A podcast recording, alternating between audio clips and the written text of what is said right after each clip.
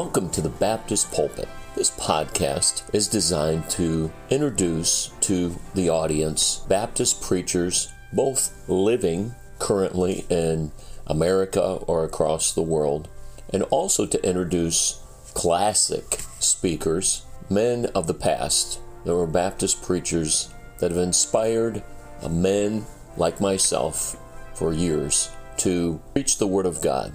And they also, through their preaching, highlight Baptistic principles.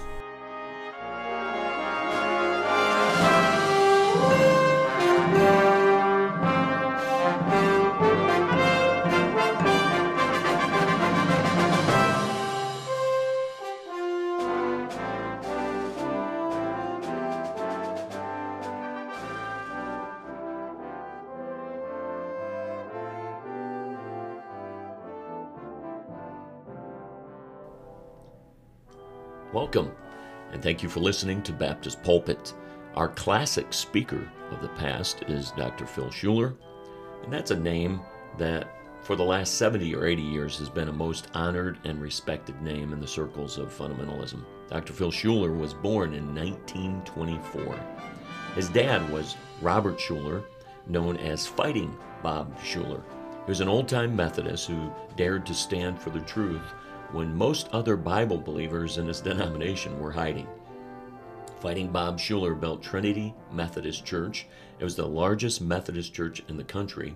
It was in Los Angeles in the roaring 20s and 30s, and he led a fight against corruption in high office. Bob Shuler had three boys. His oldest was Bob Jr., and he entered the liberal Methodist denomination as a pastor.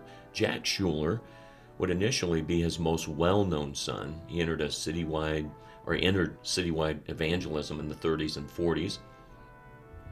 And then there was Phil Shuler. Phil Shuler uh, went to, he grew up and upon returning from war, he entered Bob Jones College in Cleveland, Tennessee. While there, he rekindled a romance with his childhood sweetheart, Marie Lemon, in 1948. They were married. They had two daughters, and Phil began preaching uh, shortly after that in 1948 with his school buddy, Glenn Chunk. In order to make ends meet, the two of them sold Watkins products. There in the 1940s in South Carolina, they went door to door selling that. Well, upon graduation in 1950, he entered evangelism joined his brother's evangelistic team. He was his advance man. They stayed, uh, he and his wife stayed with Jack Shuler for a couple of years. Then he began his own citywide meetings in 1952. Uh, he came and preached all over America, but then he was a Methodist. He began his ministry as a Methodist in the 50s. But modernism was so rampant that he became an independent Baptist in 1957. Dr. Shuler served God for more than 60 years. He saw hundreds and hundreds of people saved and uh, hundreds of young people called to full time service, and countless Christians strengthened and rededicated for service. An amazing ministry. He also was a songwriter. He wrote 450 gospel songs.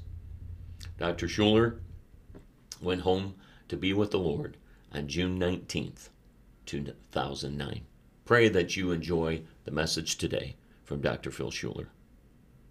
Someone asked me years ago what the most difficult thing was about evangelism. And I got to thinking of going back when my children were very small. It was very difficult to leave them, go out into the field. And I got to thinking of the times when many times Marie could not be with me. And I got to thinking, no, the, the worst part to evangelism is leaving friends. You come in, most churches, for the first time, you come into strangers and you leave friends. It's very difficult. I remember when I was in the Navy and uh, I was very much a homebody then. I wanted to be with my, my brothers and sisters, my mom and dad. And mother never did ask me when I was going to leave when I was going back aboard ship, when I was going back into the South Pacific. She never asked me that. She just knew that when she walked into my room in the morning and my bed was unmade, I was gone. It was just so hard to say goodbye to mother. Hard to say goodbye to you people. You've been not only wonderful in attending, but you've been wonderful in praying for us. And God has seen us over the land and over the seas through our years and has never failed us. And we want to thank you people for your part in it. Marie uh, said to be sure and thank you for the sale of, of the, uh, the CDs. You did excellently. You really did. You did a, a good job on it. Uh, no, they're not any good for skeet shooting, for those of you who ask me. They, they, they don't work very well, but they do work to now and then remember us in prayer. You'll just play those and remember us in prayer as we're out on the field. I want to thank the pastor for inviting us back. This has been a real thrill. Now, I'm going to tell you something. You're not going to believe this, but it's true, and Marie will verify it. I can count on the digits of these two hands, real friends I have. And I'm fortunate. Most people are about here. Real friends. I mean, people that just don't say, I'm praying for you, and hey, it's good to see you. How are you doing in your meetings? Not that.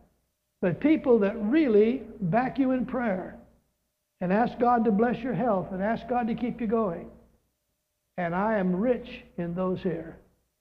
And so we just thank you for it, and we want you to know that we appreciate it with all of our hearts. I want to thank also the choir and the band. They were faithful. Boy, were they faithful. And they were loud. And I loved it. It just sounded so good. And the ushers that are here, they're just silent, faithful people who are there in their place doing their job. And then, last but not least, those who are on the instruments here, the piano, and the one up there that keeps me going, the sound man. Boy, he could cut me off, and that without remedy. I mean it. So I thank the Lord for him. God bless you. You're part of the ministry. In your Bibles, if you will please, Luke, the ninth chapter, 57th verse. Luke 9 57. Marie and I want to thank you for the offering. We don't know what it is. We never do. We do not discuss it with the pastor. You say, Don't you tell him your needs? No, God, tell God my, my needs. God knows my needs. He's taking care of me. I have in my ministry been offered some funds to continue in small church work. I accept funds for small church work. I do not accept funds for my private self. And it comes through the love offering. And now here I am, uh, well into my 60 years, and I've yet to pay a bill late. And folks, we've been in small churches. We've been in churches that uh, my, the smallest offering I ever received was in Ventura, California, and that was $28.22. And let me tell you something, it paid the bills that month. God has always taken care of me. So you pray for us as we go. We're going from here to Warren, Michigan. We're going to preach for a friend of ours who is having a terrible time with this church financially. He's uh, uh, one of the best soul winners I've met in my lifetime. And uh, I just told him I'd come give him a boost. And so we're going to be with him Sunday morning and Sunday night. And then we're going up into uh, what, where my Model A is. Decatur, Illinois. I have a Model A that a guy has put back together again. You ought to see it. Has a rumble seat. Really a nice car. Going to go up there with him. He's had some problems with uh, his back and surgery. Came through real well. I just want to go by and check him out. He's a good friend of mine. Then we're going to head for home. And then we're going to go to California, so pray for us. We're going to go to California for a Shuler get together, about 55 of us in the Shuler family, the kids, the grandkids, the great grandkids, and what have you, and those they married into, and so forth and so on. Going to get together in Bakersfield, California, where my brother Ed lives. And so we're going to visit some people in California for a couple of weeks that we haven't seen since we moved out of there years ago. So you, you pray for us if you would. We'd appreciate it very much. In your Bibles now, Luke 9 57. And it came to pass that as they went in the way, certain men said unto him, Lord, I will follow thee whithersoever thou goest. And Jesus said unto him, Foxes have holes, and the birds of the air have nests, but the Son of Man hath not where to lay his head. Holy God and Heavenly Father, we ask thy abundant blessing upon the teaching of thy word. We ask, Lord, that you would touch the hearts of each one that is in the building. Put our minds upon the message. And may we never, ever get to the place in our lives where we say Jesus is mundane, he's not interesting. You're our all in all, Christ. And may we walk out of here all claiming that. We pray in Jesus' holy and precious name. Amen. I don't believe there's a name that has been mentioned on the lips of mankind more than the name Jesus Christ. I agree with you that usually it's a blasphemy, it's an oath, but he's mentioned. Reader's Digest, over and over again, every year comes out with the fact that the most quoted name in their periodical is Jesus Christ. I say, we know of the name of Christ. We hear people using it, sometimes in blasphemy, but they're using it. But the person of Jesus Christ was the most lonely that I have ever met in history. No one was more lonely than Christ. Hey, listen, we'll go to, to a revival like this. Some of you people, if I were to ask you how many of you have not missed a night, you'd put your hand up. We'll go to revivals like this. We'll pack out buildings. We'll have great television audiences over the country of people singing together and, and, and listening together. But when it comes to our personal deportment, day by day, it's not usually with Jesus, it's somewhere else. Now, this scene in our text is no different in the life of Christ than any other day. Here, he had fed the 5,000. He and his group was going back. Out of the crowd that was fed, one came to follow him. That's a pretty good average for Jesus.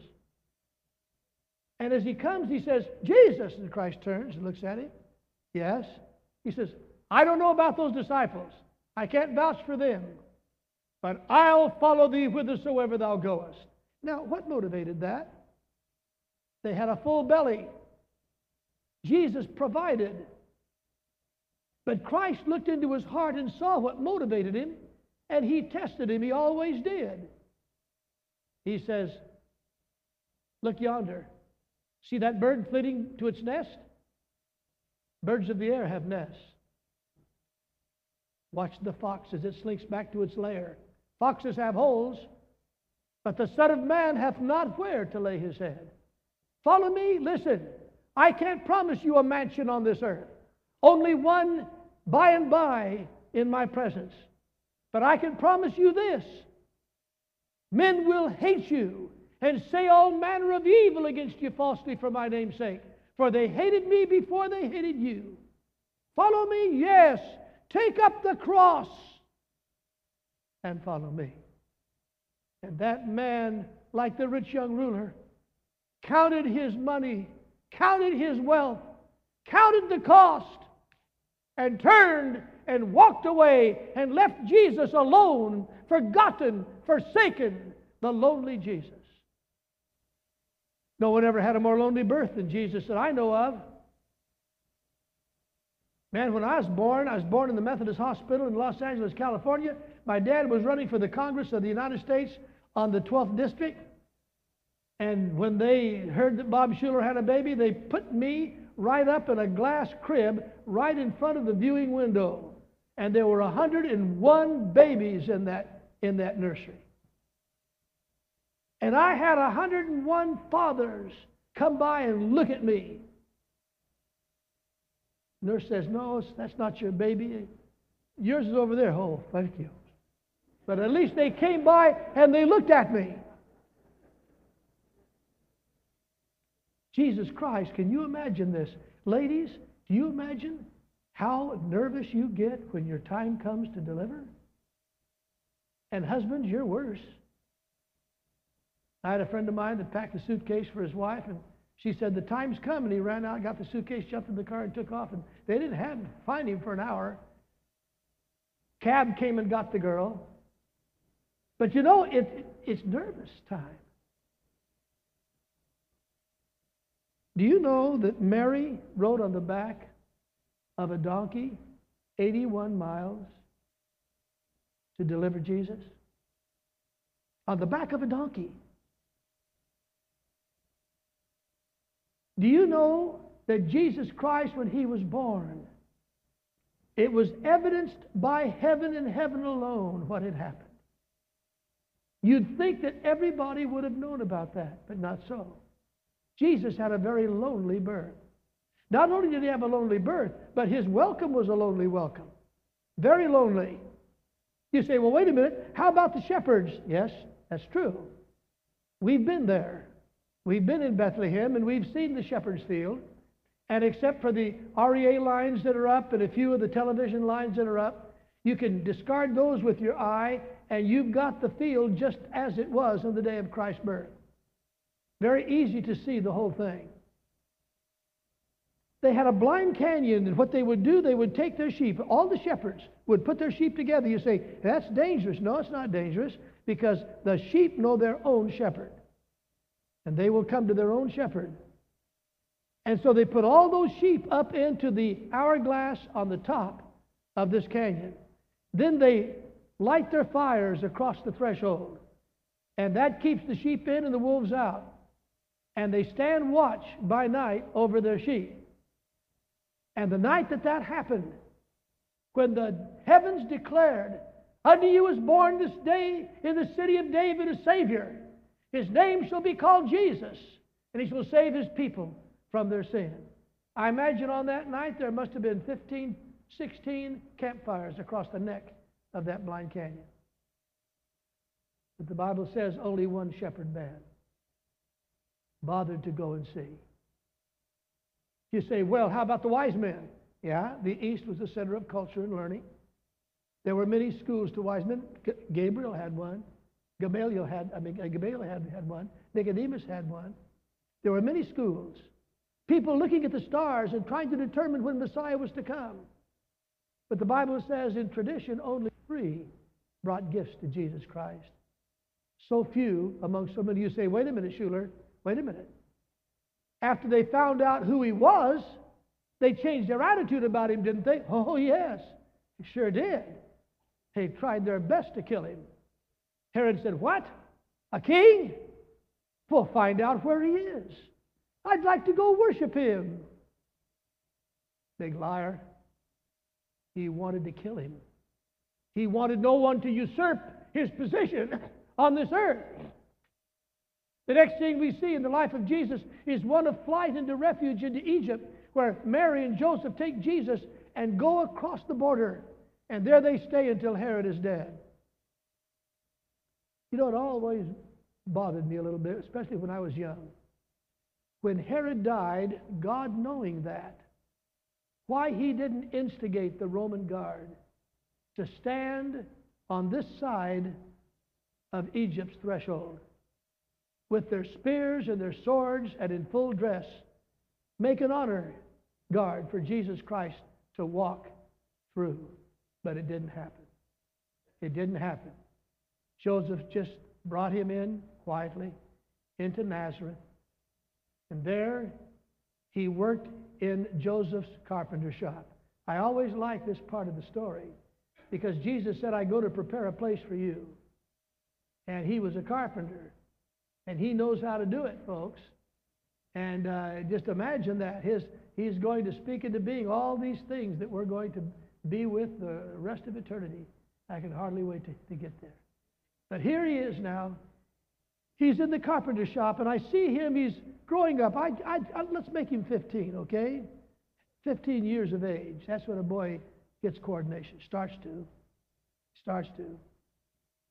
And I can see him as he is in the carpenter shop and he's working on a piece of pine. This is in the mind's eye now, imagination. He's working on a piece of pine. He turns it in the vise and continually shaves it. Then he takes out his whittling knife and he begins to make an arch out of this. He's taking the corners of this pine square off and he's making the arch stroke, for everything was built in the arch system built so that it would pivot upon the point in the middle and it would be held up that way. So he's working on this, and, and uh, he, he, he hears some people running outside. And he stops working long enough to look out the window, and there are a bunch of kids his age. They're going down here to the sandlot. One of them has a stick, and the other has a bunch of twine wrapped up and tied together, and they're going to play stickball. And he watches them as he's absent-mindedly shaving on this piece of wood. And they're starting to choose team. And they're asking who can play such and such a position. And Jesus, in my mind's eye, pricks that finger. Mm.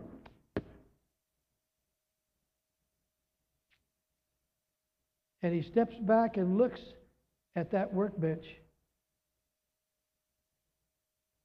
And there on the workbench lays that piece of pine he's been whittling on.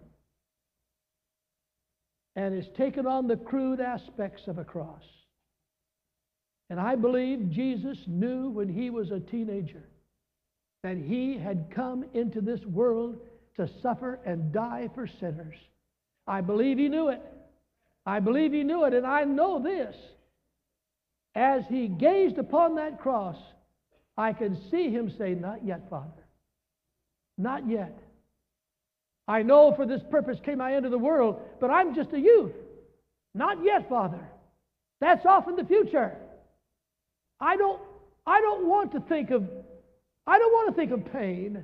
I don't want to think of, of agony and death. I know what I want, and it's not a sin to want it, Father. I want friends. All these kids are friends one of another. I have none here. I'll go out and make friends. And I see him as he leaves, and he comes out and he, he stands at the edge of these children as they're, they're going on the team. One says, Who can play left field? Anybody here play left field? And I see Jesus raise his hand. Hey, hey, hey kid, can I play? I, have never played stickball, but I know I can do it because I can drop a hammer and catch it before it hits the ground. And, and, and I can take I can take carpet tacks and throw them in the air and hit them with a dowel stick and drive them in the wall all day. My eye's good. Can, can, can I play? Andy. Pete, come here. Isn't that Jesus, the carpenter's son? Yes. Nice looking kid, isn't he?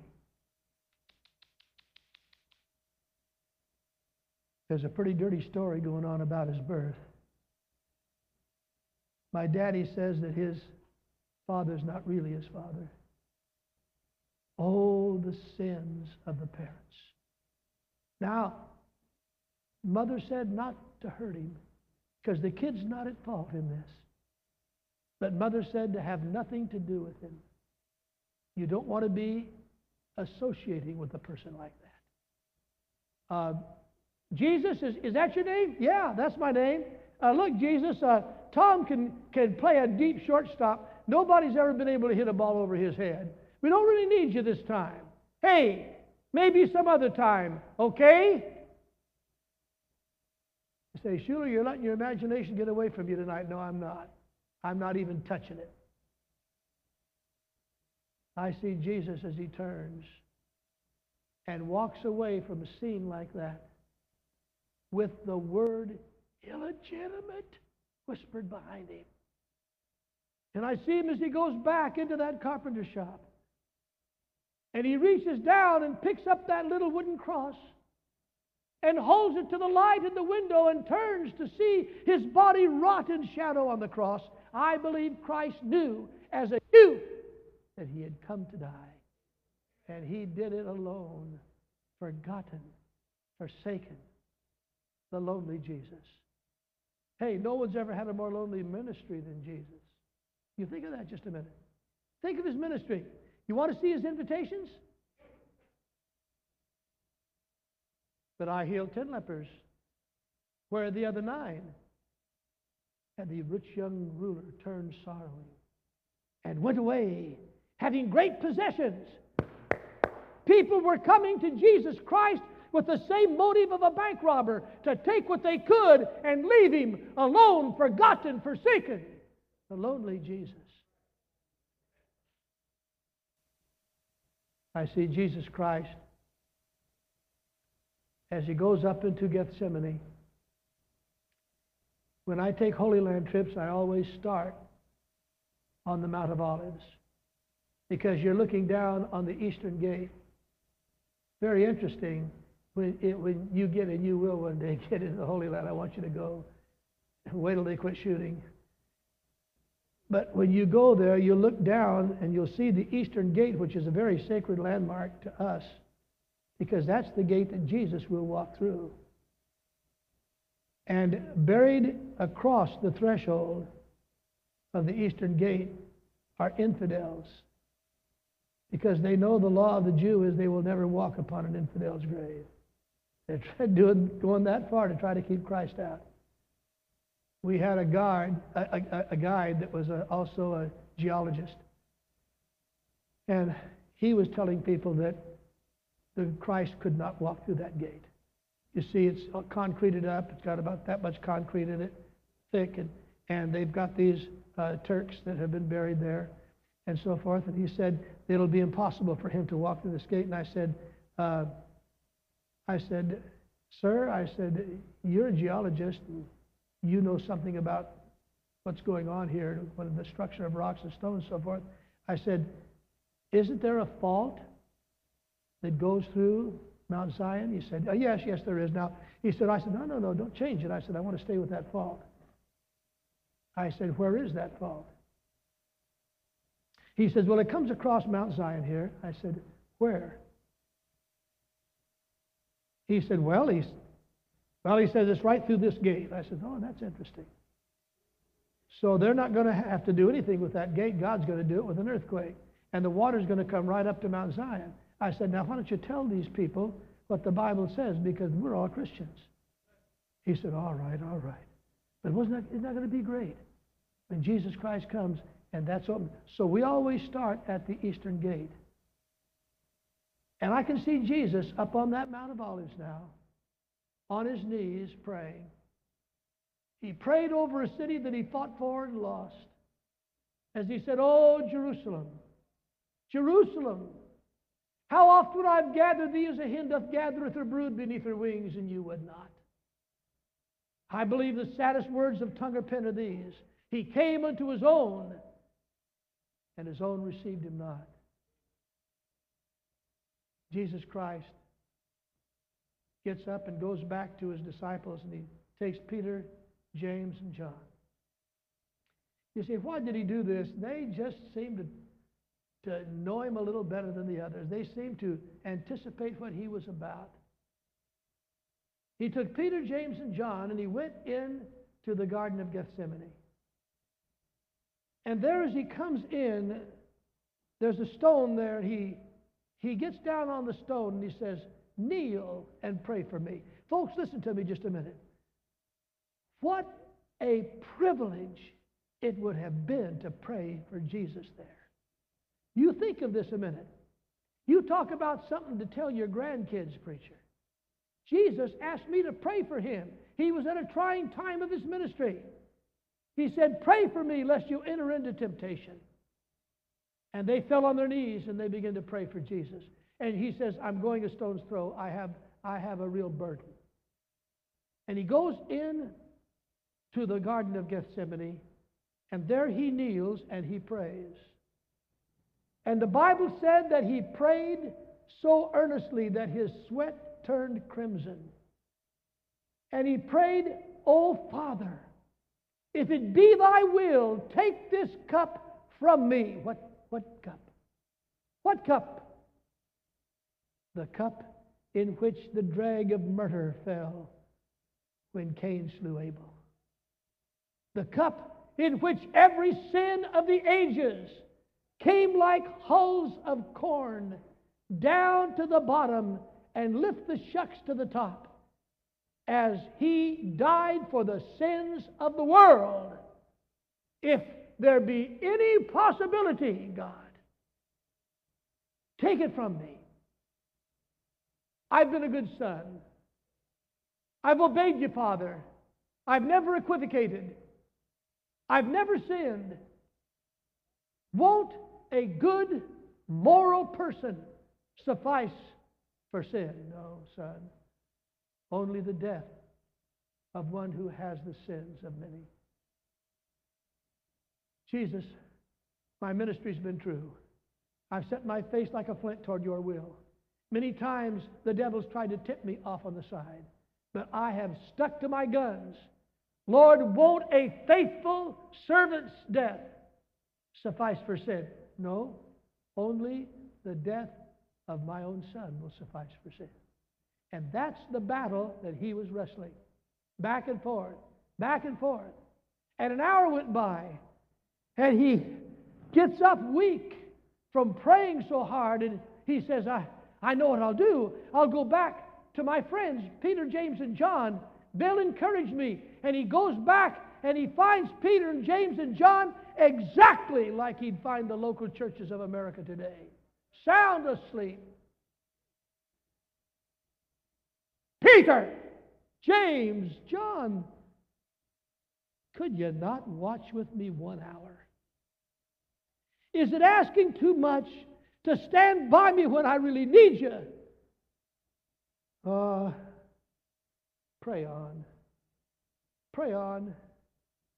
And Jesus goes back to that prayer spot and throws his knees into the sockets of the earth.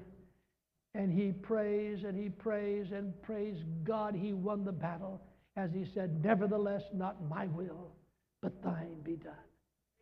And in the bushes, there's the voice of a familiar companion of Jesus.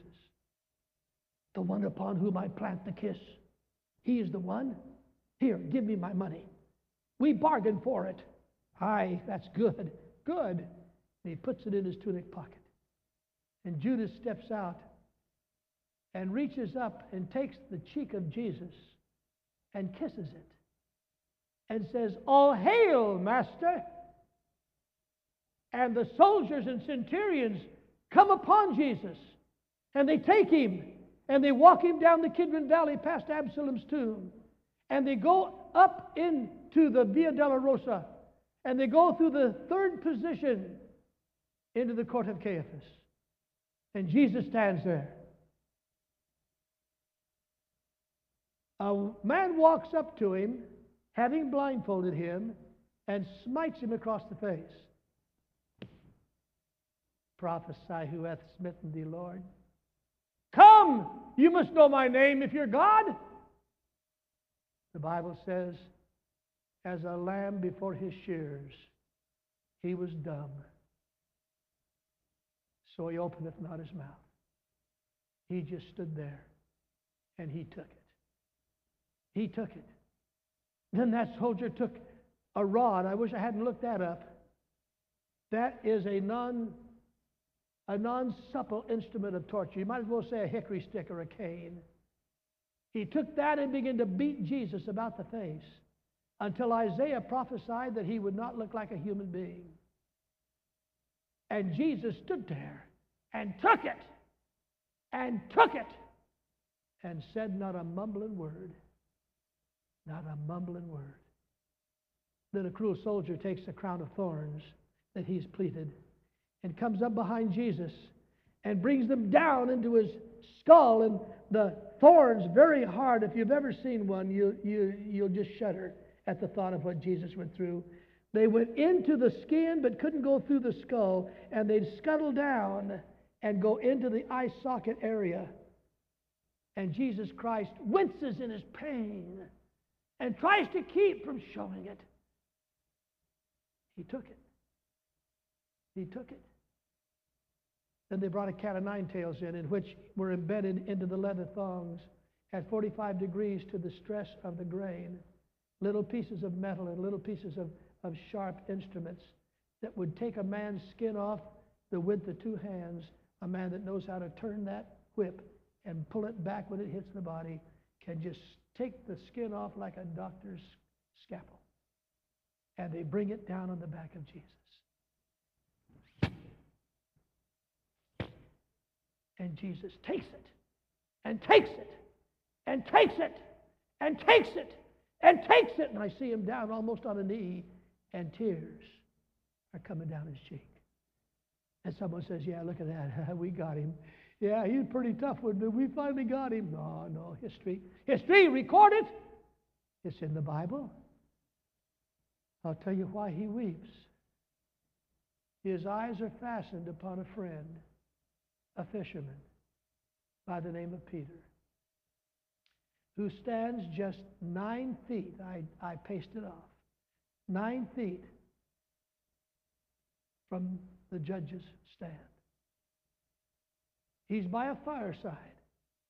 And one comes up to him and says, Aren't you one of his disciples? No, no, I never saw him before in my life. Just came in to get some produce. What did he do? Rob a bank? Another one comes and says, Hey, you, wait a minute, don't say that. You're, what, you're the one that pulled the sword and cut the servant of the high priest's ear off. He said, Don't you acquaint me with his crime. I said, I know him not. And a little Hebrew girl, just a little thing, maybe 12, had a water pot on her head. And she came up to him and said, Thy speech betrayeth thee, sir. Now you say, well, now, that's because he was a Galilean and he had the dialect of a Galilean. No. No, the context of that scripture tells you why. Thy speech betrayeth thee, sir. You don't swear like the others do. It's evident that you've been with Jesus. Let me tell you something. If you get saved and you genuinely get saved, you'll find your language gets saved too.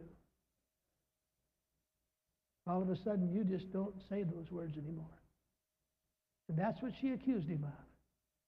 So that he would not be broad brushed by the statement, he curled his lip, and Peter spat out an oath and said, Now do you believe me? I know him not. And Jesus winced, and the tears flowed unbidden down his cheeks, as one that he loved would deny him thrice before the cock had crowed twice.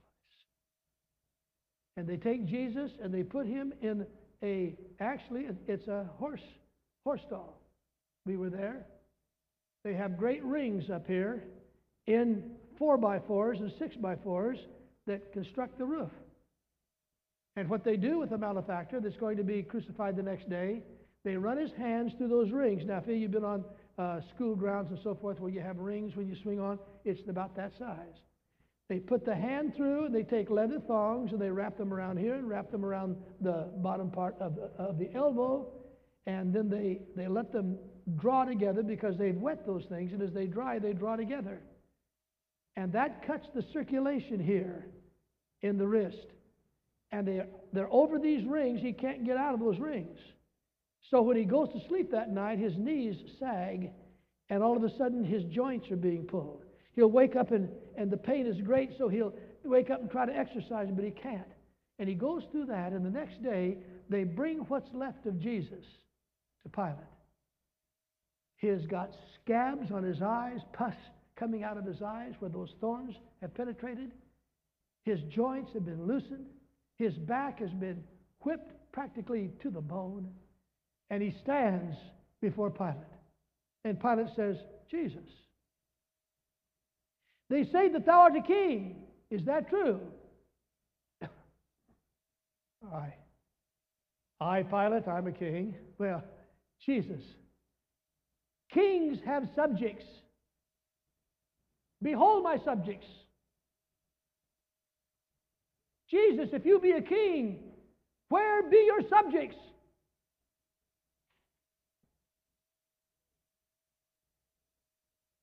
James, Bartholomew, Luke, Matthew. Call on Jesus, they're not there. John's there, your mother's there. The Bible says they all, in one accord, cried, Crucify him!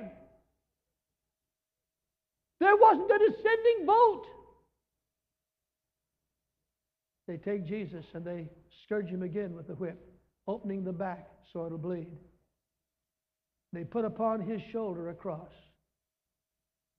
And he drags and carries that cross almost a mile and a quarter up the Via Dolorosa to Calvary, to Golgotha. And as he did, he goes through the most humiliating thing that a, a person can do. Children, the age of these little children, are all let out of school. And they stand by the bazaars that are closed now. All businesses are closed. and they have little stones in their hands, or they have switches, or they have things of torment. And as the malefactor comes staggering by, carrying a cross, for cursed is he that hangeth upon a cross, they go and they smite him on the leg and smite him on the arm. And women throw things at them, and garbage is tossed his way. And for a mile and a quarter, he takes that. But when he gets to Golgotha, when he gets to the Calvary, his strength is gone. His physical strength is gone. And he falls with that cross on his back. Get up!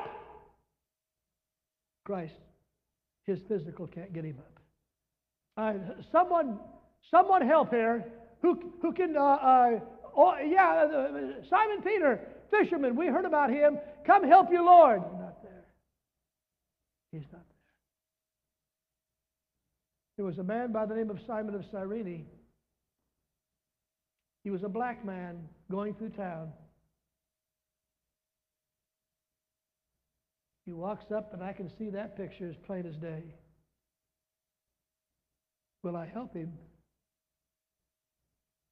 Did you see his eyes? Are any of you cognizant of what you've done here? Have you seen his eyes? He does not hate you. He forgives you. Will I help him? Get out of the way. Get out of the way. That big hulk of a man throws that cross on his shoulder. And I see him reach down and pick up Jesus with the other arm and steady him. And walks him up on top of Golgotha, right at Calvary. There they lay that cross down. Now remember, please, crucifixion is a Roman implement of, of, of death. And the law of the Roman is this if you are the executioner and I'm to be executed, you must nail me to the cross so I cannot get off.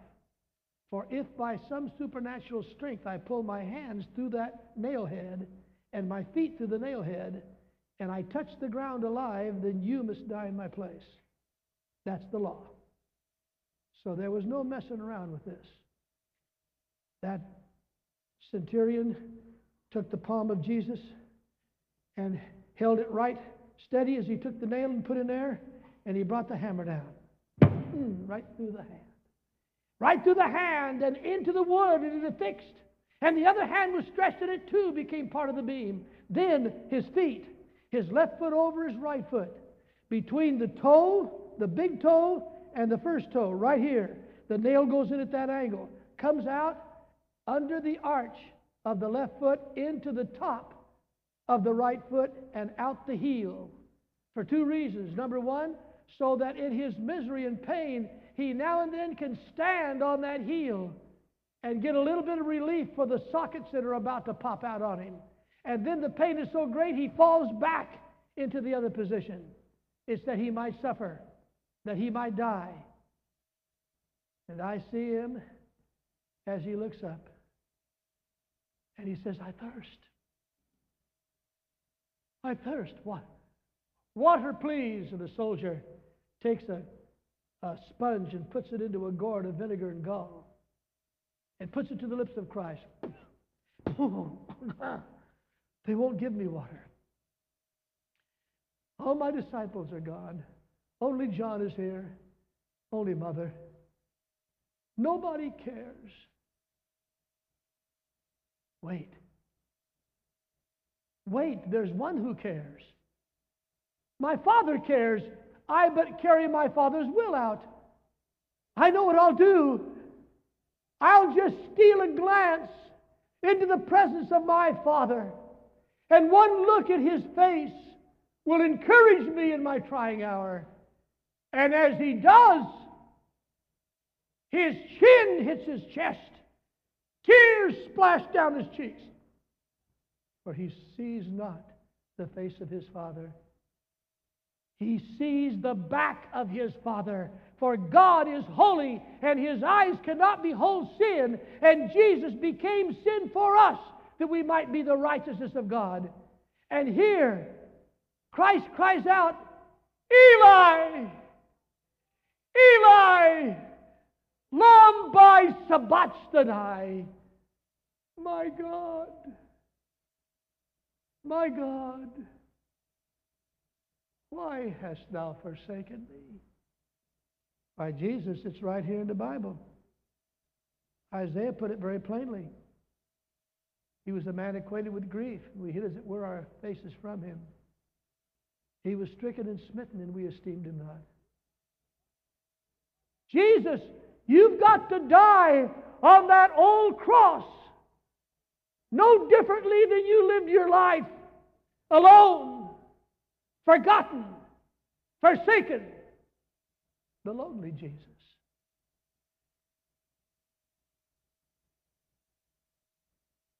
They buried Jesus. Three days passed. The Marys come to anoint a dead body to preserve it a little longer. As they come into the garden, they pause. Mary, look. The, the stone is rolled away and cocked. Yes, Mary. And look at the grave clothes. They're wrapped up and stacked on the side, but Jesus is not there. I wonder where he is. Well, Mary, the one sitting on the stone, that probably is the gardener. Why don't you ask him? Okay. Uh, sir, sir, we came to anoint the body of our Lord Jesus to keep his memory with us a little while. Could you tell us where you have laid him? Now, preacher, have you ever, in reading the scriptures and going through through them as you have, said, I wish I could have been there when that happened? I have, and when I think of that little, I wish I could have been there, it's hiding behind a palm tree, looking at the face of Mary when she heard that voice. Mary, Jesus! He said, Touch me not, for I have not as yet ascended to my Father. Go and tell my disciples that I'm going on a little 40 day trek. I'll be back to meet me in the up, upper room. And he went down the Emmaus Road and talked to two, and he went over here and spoke to a, a few. He stayed overnight with, with some. He talked to people. He went around until finally he gathered 120 people. Please note there's more than that here tonight. 120 people. And then he stood on the Mount of Olives. And he turned and put his hands out and said, All power is given unto me in heaven and in earth. Go ye therefore into all the world, preach the gospel, and make unto me. What, Jesus? Don't quit, Jesus. Tell us you're about to leave. You're about to go to be with your Father. What's the last great commission that you want us to do? Make me friends. The word disciples means friends in the Hebrew language and in the Greek, I mean, in the Greek language. Make me friends. I'm tired of standing in a stained glass window. I'm tired of occupying the front page of a bulletin. I want human beings that will be my friends. And when someone curses and uses my name as a swear word, they'll stand up and rebuke them. When there's a need for some help spiritually, he'll reach into his pocket and help them. I want people that'll stand by. Will you decide with me that we're not going to be people on the side, observers, people to say it's very interesting what Christ has done for us. That we're going to be people that are his friend. You might be embarrassed doing that. But I tell you right now, you'll have reward when you stand before Jesus Christ. Be his friend. Tell people about him. Pastor asked you people to be ready Sunday night for a testimony. I could go to any one of you men who sit by your wife now and say, Tell me about your wife. And I better have time to sit a while because you tell me all the good attributes about your wife. Let's do that with Jesus. Tell people what he's done for you. Be a friend. Be close to him. He's close to you. Do it by the grace of God. Bow your heads, please, everyone. No one stirring. Heads bowed for just a moment. Almighty God, it's very difficult to portray what Jesus went through. we've never had to do it. And yet, Lord, what I have said isn't one millionth of what he did. He who knew the ivory palaces of heaven, he who left his father's side, came into this alien world that hated Jesus, that rebuked his ministry, that punished him for saying he and the Father were one. And yet, God, he stuck to his guns and went all the way to a felon's cross and gave his life's blood a ransom for us. God, please, the very least we can do is to be his friend, is to stand by him. That's the least we can do. We ask that we shall. In Christ's holy name, amen.